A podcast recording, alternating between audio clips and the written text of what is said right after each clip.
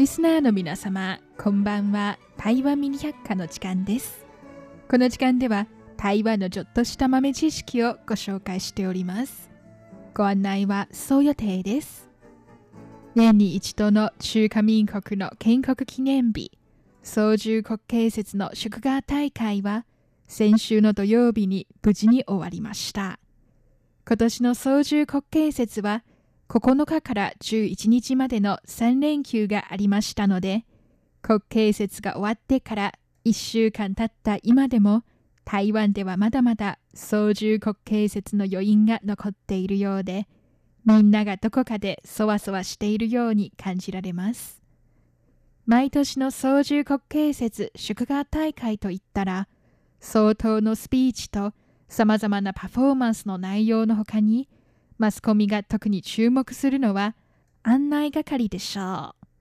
これらの双十国慶節祝賀大会の案内係を担当する女子大生のことを、台湾では金彩と呼んでいます。金色の金、金辺に金色夜叉の社と書きます。金辺に夜叉の社と書く字は、かんざしのことです。ですから、金彩を日本語に直訳しますと、金色のかんざしという意味になりますが、古代では女性たちがよくかんざしを使っていたので、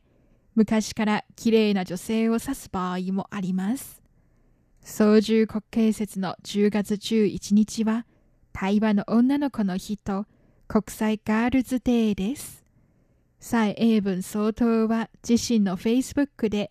女の子たちにお祝いのメッセージを投稿するとともに、双十国慶節祝賀大会の案内係のことを、もう金祭と呼ばずに、礼拝の礼、来賓の賓、そして人員と書く礼賓人員、つまりコンシェルジュと呼ぶようにしてほしいと呼びかけました。政府はもう2016年の総統、副総統の就任式典の時から、これらの案内係のことをコンシェルジュと呼ぶようになったということです。蔡総統のこの呼びかけは、すぐに各新聞社に取り上げられ、長年親しまれてきた金彩という呼び方はなぜいけないのかと、この頃では少し議論までなっていましたよ。今日はこの双十国慶節祝賀大会でよく見かける、これらの案内係の話と、金彩という呼び名について少しご紹介いたします。実は、双十国慶節の祝賀大会には、もともと案内係はありませんでしたよ。祝賀大会に案内係が配置されるようになったのは、台湾北部、台北市にある大学、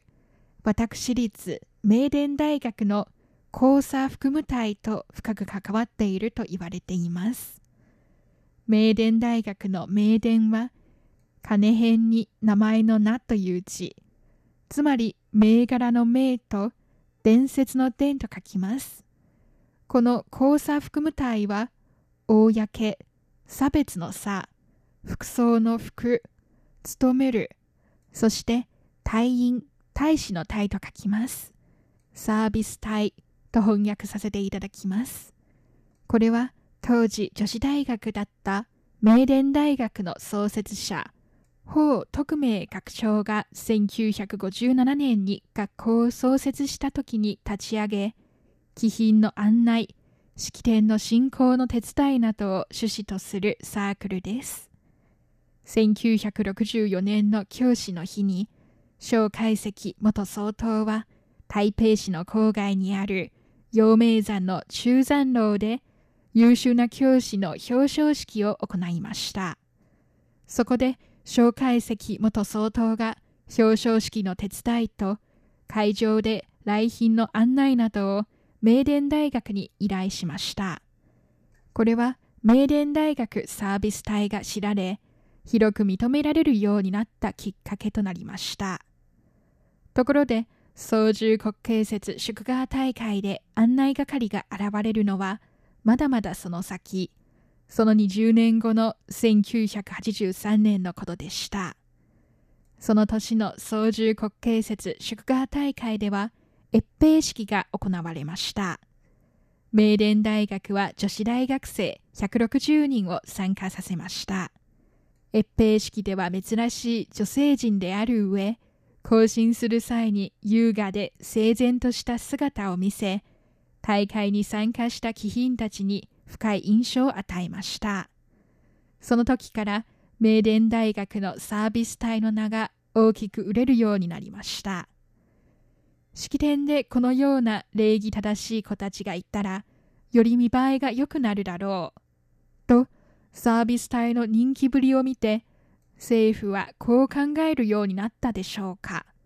その後、双十国慶節祝賀大会であろうと、各種の授賞式であろうと、重要な式典が行われるたびに、政府は明伝大学のサービス隊に支援を求めます。これは、双十国慶節祝賀大会に案内係ができたいきさつと言われています。近年、双十国慶節祝賀大会を見てみますと、明伝大学だけではなく、他の大学の案内係もよく見かけられます。実は、明伝大学に続き、他の大学も次々と案内係に参入しました。現在では応募する学校があまりにも多いため、双十国慶節の大会で案内を担当する学校は、毎年選抜で決められていますが、そんな中、明伝大学のサービス隊は変わらずに双十国慶節大会の常連です。明伝大学サービス隊の Facebook ファンページによりますと、明伝大学はこれまで36年連続で双十国慶節の祝賀大会などの重要な式典で案内係を担当してきたそうですよ。さて、それでは一体どうして双十国慶節祝賀大会で案内係を担当するこれらの学生たちは近祭と呼ばれ、そしてなぜ蔡総統がそれをコンシェルジュに直すよう呼びかけたのでしょうか。実はこの近祭という呼び名は、もともと明伝大学のサービス隊だけを指す言葉でした。明伝大学の学生たちが書いた記事によりますと、1964年、サービス隊のメンバーたちは演劇をしました。近祭という呼び名は、その時にメンバーたちが演じた十二近祭と呼ばれる美女たちに由来していると言われています。十二近祭は、中国の清朝に書かれた長編小説、紅楼夢に登場している、特に活躍し、容姿端麗な女性キャラクター12人のことを指しています。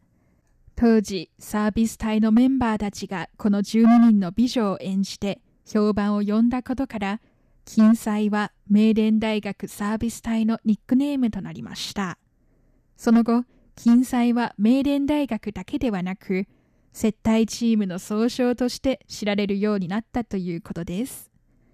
しかし、近年、男性も案内係に加わったため、